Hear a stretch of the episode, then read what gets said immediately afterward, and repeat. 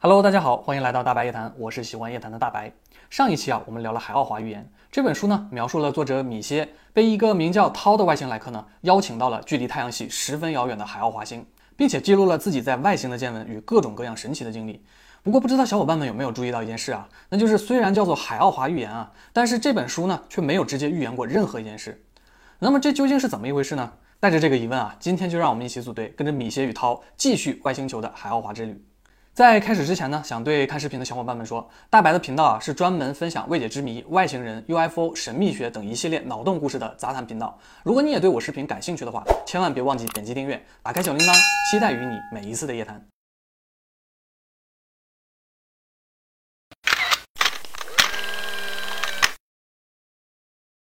在海奥华星上啊，米歇见到了那里人们常见的居所。他形容呢，那是一种外表看上去很像蛋丝的建筑物。这些建筑物大小不一，伫立在海奥华星的地表之上。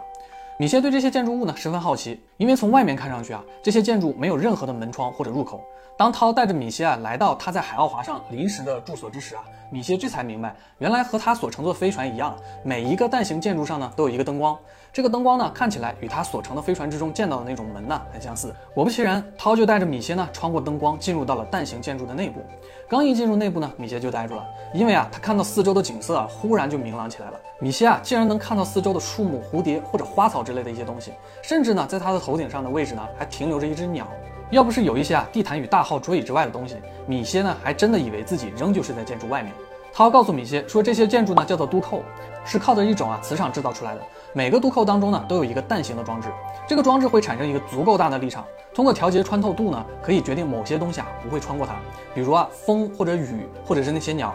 但是呢却又可以让人随意的进出，还能够很轻松的在渡扣之中沐浴在阳光之下。米歇就很好奇啊，问涛说，那你们是不是可以从任何角度进入这些渡扣之中呢？那我们为什么要从外面那束光的位置进来呢？涛就笑着对米歇说：“啊，那束光啊，就只是一个入口的标记，因为在外面呢看不到都扣内部的情况。如果随意找一个地方进入呢，就很容易撞到屋里的一些摆设或者是家具。很明显啊，光束所在的位置呢是不会有什么阻碍的，更安全，也更适合做入口。”涛呢还给米歇指出了立场的核心在哪。米歇费了很大的力气啊，也没能把那颗不大的核心移动分毫。这段描述呢，让人想到一个很有意思的假想理论，叫做太阳系皮壳理论。就是有的人认为啊，太阳系的边缘呢有一层未知的阻碍。这不仅隔绝了整个太阳系与外界的联系，也把太阳系呢给保护起来了。因为当前人类呢向太阳系外发射的探测器啊，也只有旅行者一号与旅行者二号，所以人类想要进出太阳系的想法呢，其实还是很奢侈的。不过说不定啊，外星人就能很容易的确定太阳系的位置，自由的进出。这种机制啊，是不是听起来有一些像是海奥华上的那些都扣了呢？而且据 NASA 说啊，这个旅行者一号与旅行者二号到二零一九年左右的时候呢，就应该已经到达太阳系边缘，甚至可能已经离开太阳系了。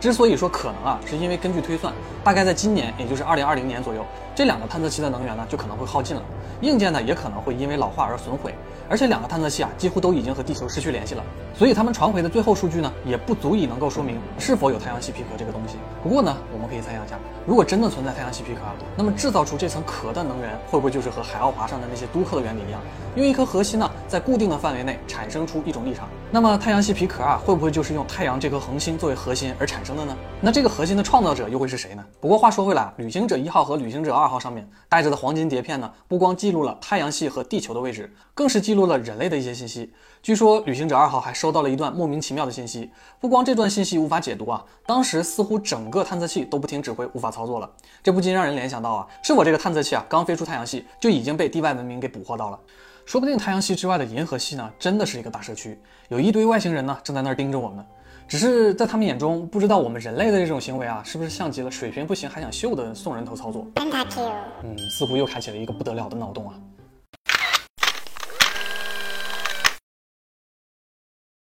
米歇在海奥华上经历的一系列神奇的见闻呢，其中最主要的一部分啊，就是去经历过去所发生的事。这种体验呢，对米歇来说呢，是很新奇，因为他并不是真的回到了过去，但是呢，却又是实实在在的体验了一把。在他的描述中啊，最开始也是令他记忆深刻的就是去往了一万四千五百年前的母大陆。米歇就说啊，他是以一种灵体的方式与涛还有其他几个海奥华的外星人呢，去往了地球的过往的记录。涛告诉米歇说，这种记录呢存在于每个行星的周围，被称为灵球。灵球呢以七倍光速的速度旋转着，记录着行星上发生的每一件事。米歇经过涛的一些帮助之后啊，他感觉自己脱离了躯体，但是呢，与在飞船上的灵体状态呢有些不一样。这次啊，他脱离了肉体，看到了自己身上连接的银色细线，和米歇一起的涛还有其他几个人呢，也都被这些银色的细线给连接起来了。同时被连接起来的还有他们的肉身。米歇看到自己的肉身呢变得越来越大，像山一样啊。紧跟着呢，一道白金色的光呢就袭了过来，他就再也看不到，也感觉不到任何东西了。等到过了一会儿呢，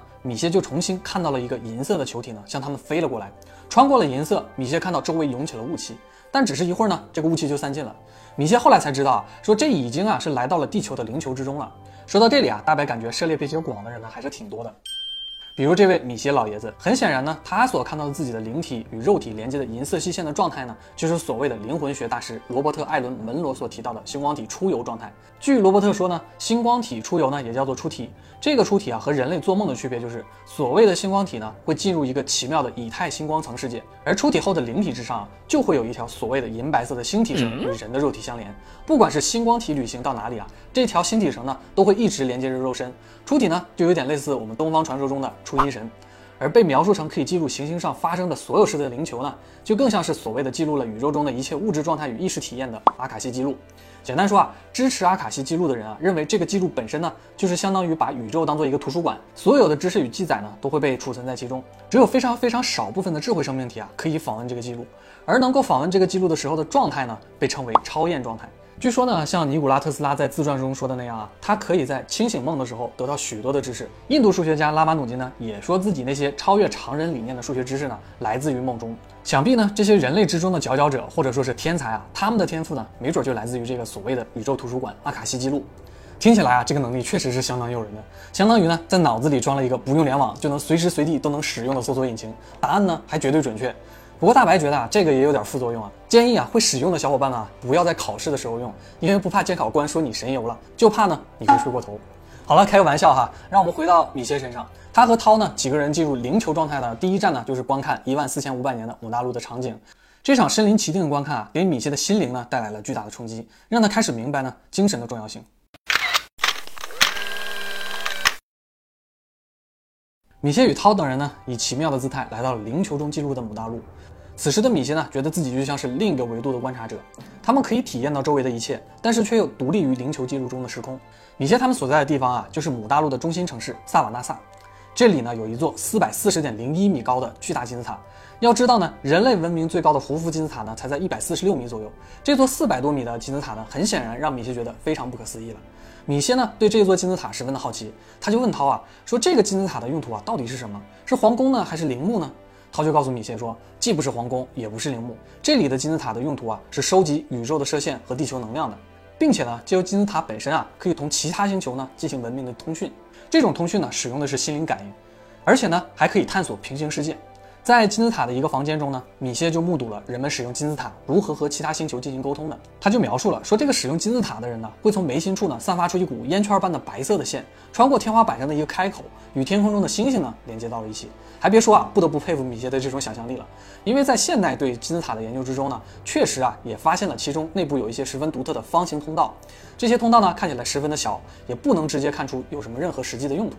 有人就研究发现啊，说这些通道在金字塔的内部呢，会延伸至金字塔的外表，而所处的位置的角度呢，会正好对应天空中的一些星辰。有人就猜测啊，说这是古埃及人认为法老在死后的灵魂呢，会通过这些通道啊离开金字塔，回到天上的这些星星当中。不得不说啊，米歇的想法和这些猜测呢，确实有着几分相似之处。米歇还看到啊，萨瓦纳萨城中的街道上呢，铺满了巨大的石板。出奇的是呢，这些石板被切割得十分的平整。他就告诉米歇说，这个时代的某大陆文明呢，所使用的是一种超声波技术对石料进行的切割。不光是街道上的石板啊，就连他见到的金字塔所使用的石料，都是以这种方式切割而成的。加上米歇呢，见到很多人所乘坐的是一种反重力小的圆形飞行器，让他瞬间就明白，眼前的这个文明呢，已经超越了我们现代人类文明不知道多少倍了。不过就算如此发达啊，仍然是有人啊步行或者骑乘着一些奇怪的动物进行移动的。同时呢，米歇也见到了很多古老而经典的船只。米歇无法将这些船只与母大陆上的技术联系在一起。涛呢就告诉米歇说，这些船只啊是地球文明当时其他大陆上在使用的。母大陆呢虽然高度发达，但是对于超声波啊、核呀还有反重力这些技术呢，却是处于保护和隐藏状态的。因为当时除了母大陆之外，很多文明呢都还无法驾驭先进的科学技术。如果将这些技术交给这些文明使用，势必呢是会让一些精神发展不够发达的文明陷入对物质欲望的追求当中。母大陆呢，不光科学发达，在对待物质方面呢，也明显与现代人不同。他告诉米歇说，这里呢仍旧有市场，但他们呢不会以物换物，或者是啊使用金钱交易。这里的人呢都乐于奉献与分享，他们十分快乐，不会因为物质而发愁，因为基本上啊这些物质呢都是属于大家的，而非个人所有。米歇呢就被这种模式呢再一次的震惊到了，他也是第一次认识到啊，原来在所谓的等级为一的地球上，也曾经有过啊如此发达与美好的文明。只是没来得及多看几眼母大陆的美景啊，场景就切换了。这次呢，米歇就没有目击到了美好的场景了，而是一个灾难，也就是母大陆的沉没。米歇看到了这一切发生的如此突然啊，地表呢就像被撕裂了一样，无数的火舌呢喷吐而出，来自地下的巨大能量呢让母大陆土崩瓦解。萨瓦纳萨城中的很多飞行器与飞船甚至都没有来得及升空，就被卷入到火中而爆炸了。大海呢卷起了巨石，火山呢喷出了厚重的黑云，岩浆与火山的灰呢如雨水一般啊倾泻而下，几十米的巨浪呢冲向了海岸。米歇看到当时呢也有海奥华的飞船在试图拯救母大陆上的人，但是无奈啊飞船太小，能够救到的人呢寥寥无几。这一刻呢米歇才真正的明白，一级行星上生命是如此的脆弱，灾难呢也是如此的可怕，大部分的物质与人呢都在这场毁灭之中消失了，最终母大陆呢就像一艘巨大的沉船一样沉没到了海底。在观看完母大陆沉没之后啊，米歇跟着涛呢，再一次回到了海奥华星上自己的肉体之中。涛就告诉了米歇啊，说人类建立的所谓的金钱体系呢，是对物欲的一种加速，而人类所谓的物质文明呢，在宇宙之中根本算不上真正的文明。现在的人呢，越来越多的变得自私而利己，对物质的过分追求呢，显然已经远远超越了他们自身所需要的。如果米歇回到地球上啊，可以看到人们的辉光，那么他将会看到的是许许多多代表物质的暗红色。不过很可惜的是啊，米歇在后面说啊，他在海奥华上被赋予了能够看到辉光与掌握海奥华语言的能力，但是这些呢只能维持几天，在他回到地球之后呢，这些能力就会彻底的消失。涛也对米歇说啊，他们所关心的呢，其实并不是人类掌握的核子技术，而是人类对于精神与意识的发展，是对精神文明的关注。如果把现在的人类物质与科技的发展比作一部巨大的机器，人类的意识水平呢，很明显还不能够良好的驾驭与控制它。只有不断提升精神意识与真正发自内心的道德水准，才能够呢让人类继续发展下去。人类距离能够星际航行或者移民到其他星球啊，还有着非常遥远的距离。但在这之前呢，以人类的方向，恐怕没等迈入宇宙星际，就可能先自我毁灭了。涛说啊，足够的分子呢，可以构成复杂的物质。如果没有分子之间的团结，物质将会瓦解。人类呢也是如此，人类个体之间的矛盾呢，会让人类自身发展陷入停滞，甚至是倒退。米歇也知道啊，陶他们在千百年来都在引导着人类，他们曾化身啊去往各个行星之间，帮助人类呢自省与走向正确的道路。然而呢，每次都会有人因为物质的欲望啊，扭曲他们的意图，让一些原本有益的信息呢，变成为金钱服务的教条。与其说啊海奥华星人在说预言，不如啊说他们所说的是一种预见性。之所以带米歇去见证或者啊观看各种地球与其他行星上发生的事呢，是想让米歇啊意识到宇宙中可能有许许多多不同的文明间在重复着可能错误的发展路线，那就是啊只注重物质而却忽略了精神。这一切的一切呢，是对人类文明的一种预见性，因为人类的文明呢和宇宙中可能存在的其他无数文明一样，正在面临着重要的抉择。有小伙伴问大白说：“海奥华预言啊究竟是不是真实的？这些所谓的故事呢有没有证据来证明呢？”其实米歇啊也曾有一样的疑问。他说呢，自己只是一个普通人，即便写出一本书，也没有人会相信他的话，更没有证据呢可以证明这一切是真的。他曾经呢让涛可以给他一些物质上的证明，涛却说啊，人类总是想要证据，并且呢总是在找更多的证据。然而人类呢需要的不是证据，也不必相信这些是真的，他们需要的是知道。虽然在海奥华预言的内容中啊有着许许多多的联系，但是呢大白还是希望这只是一本科幻小说，也希望呢人类自身可以看清未来的发展方向，能够平衡精神与物之间的联系。一切的预言呢不过都是在提醒着每个人类心中应该有敬畏，不要等到预言实现的那一天啊再去后悔曾经的决定。关于海奥华预言啊，今天我们就先聊到这儿了。大白呢期待与你们下一次的组队探索。我是喜欢夜谈的大白，我们下次再见，拜拜。